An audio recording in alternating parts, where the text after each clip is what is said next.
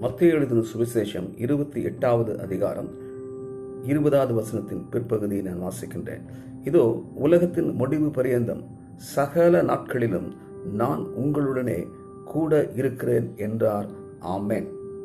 மத்திய எழுதின சுவிசேஷம் இந்த கடைசி வசனத்தோட கூட வாக்குத்தத்தோட கூட முடிக்கப்படுகிறது. ஆண்டவராக இயேசு கிறிஸ்து தம்முடைய சீஷர்களிடத்தில் இந்த காரியத்தை சொல்லிவிட்டு பரலோகத்துக்கு சென்றார்.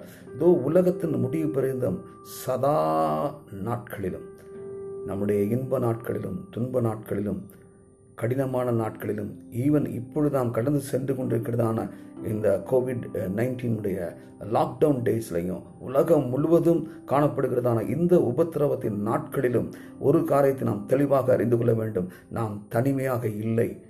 அநேக சமயங்களில் நாம் நினைக்கிறோம் தனியாக அந்த பிரச்சனைகளை மாட்டிக்கிட்டோம் என்று சொல்லி. இல்லை இந்த சூழ்நிலையை நாம் கடந்து போகும்போது கர்த்தர் நம்மோடே கூட இருக்கிறார்.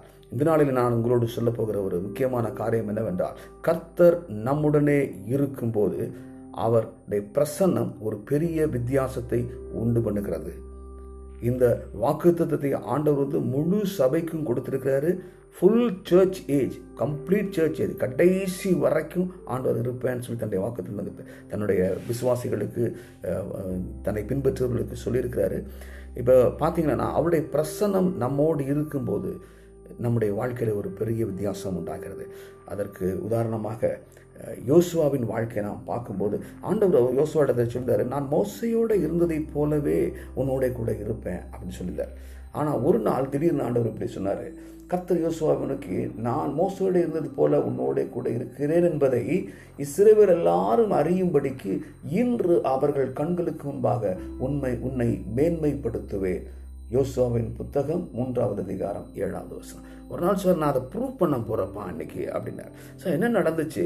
அந்த யோர்தானுக்கு முன்னதாக அவர்கள் போய் நின்றபோது ஆசாரியர்கள் உடன்படிக்கை பெட்டி எடுத்து கொண்டு போய் யோர்தானின் மீது அந்த நதியின் மீது காலை தண்ணீரில் காலை வைக்கிறார்கள் வைத்தவுடன் அப்படியே தண்ணீர் அப்படியே ரெண்டாக பிரிந்து போகிறது. அப்படியே குவியலாக அது அந்த நீர் தண்ணீரானது ஒரு இடத்துல குவிந்து விடுகிறது அப்போ உலர்ந்த தலைமுறைய தலையினுடையாக இஸ்ரவர் எல்லாரும் தண்ணீரற்ற உலர்ந்த தரை வழியாய் கடந்து போனார்கள் என்று இந்த வசனம் சொல்லுகிறது.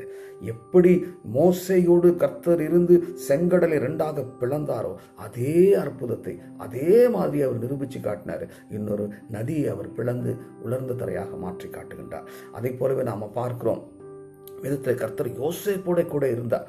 யோசேப்போட கூட இருந்ததுனால வசனம் சொல்லுகிறது அவன் காரிய சித்தி உள்ளவனானான் அவனுடைய எஜமான் பார்க்கிறார் கர்த்தர் யோசேப்போட கூட இருக்கிறார் என்றும் அவன் செய்கிற காரியத்தெல்லாம் வாய்க்க பண்ணுறாருன்னு சொல்லி அறிந்து அவனுக்கு நல்ல ஒரு பதவியை அங்கே கொடுக்கறத நம்ம பார்க்குறோம். அவனுக்கு ஒரு கனத்தை கொடுக்கறத பார்க்குறோம். அதே போலவே எலி எலியாவோடு இருந்த தேவன் எலிசாவோடும் இருந்தார். எலியா செய்த கடைசி அற்புதம் எலிசாவுடைய முதல் அற்புதமாக மாறிற்று. எலியா வந்து என்ன செய்த கடைசி அற்புதத்தை இவருக்கு முன்னாடி செய்கிறாரு சால்வியை முறுக்கி அவர் வந்து யோர்தானை அடித்து அவர் ரெண்டாக பிளக்கிறார். அவர் அந்த யோர்தானுக்கு அப்புறம் போயிட்டு எளிய அங்கே தேவனால் எடுத்துக்கொள்ளப்படுகிறார் அதன் பிறகு அவர் திரும்ப வரும்போது தனியாக வருகின்றார். அப்பொழுது கையில் அந்த சால்வை இருக்குது. சால்வியை முடுக்கி சொன்னார் எலியாவின் தேவன் எங்கே என்று சொல்லி கேட்டு அந்த சால் நதியை அடிக்கின்றார். அப்போது யோர்தான் ரெண்டாக பிளக்கிறது. எலியாவோடு கூட இருந்த தேவன் எலிசாவோடும் இருப்பதை அந்த நாளிலே அந்த அற்புதத்தினாலே எலிசாவுக்கு எலிசாவுக்கும் தீர்க்கதரிசிகளின் புத்திரர்களுக்கும் உறுதிப்படுத்தி காண்பித்தார்.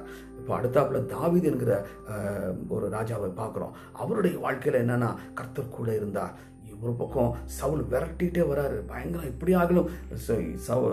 தாவியுடைய கதையை முடித்து விட வேண்டும் என்று அழைகின்றான் ஆனால் கர்த்தர் தாவீது கூட இருந்தார் என்றும் தன்னை விட்டு விலகி போனார் என்றும் சவுல் கண்டு தாவீதுக்கு பயந்தான் என்று வேதம் சொல்லுகிறது. கர்த்தர் தாவீதோடு கூட இருந்தபடியினால் தன்னுடைய செய்கைகளிலெல்லாம் அவன் மகா புத்திமானாய் நடந்து கொண்டான் என்று நாம் வாசிக்கிறோம். ஸோ கர்த்தர் நம்மோடு இருக்கும்போது ஒரு பெரிய வித்தியாசத்தை அவர் உண்டு பண்ணுகிறார். கர்த்தருடைய பிரசன்னம் ஒரு வித்தியாசத்தை உண்டு பண்ணுகிறது. மோசி சொன்னார் ஆண்டவரே உங்களுடைய சமூகம் எங்களுக்கு முன்னாடி போகலைன்னா எங்க எங்களை இங்கேருந்து போக விட்டாதரும் என்று சொன்னார். ஸோ நாம் தனியாக இல்லை. கர்த்தர் நம்முடைய போக்கிலும் வரத்தில் நம்மோடு இருக்கிறார். நம்ம வேலைக்கு போனால் கர்த்தர் வேலைக்கு வர்றார் வெளியே போனால் வெளியே வர்றாரு வீட்டில் இருந்தால் கர்த்தர் நம்மோட கூட வீட்டில் இருக்கிறார் இப்போ இந்த நாட்களில் எல்லாரும் வீட்டில் தான் இருக்கிறோம்.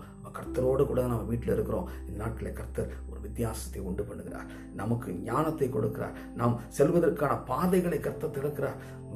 வருங்காலத்தை குறித்து திட்டங்களை நமக்கு அவர் வகுத்து கொடுக்கிறார். இந்த கா இந்த நாட்களில் கத்தருடைய சமூகத்தில் காத்திருப்போம். மோசையோடு இருந்த தேவன் நம்மோடு கூட இருக்கார். கத்தர் உங்களை ஆசீர்வதிப்பாராக.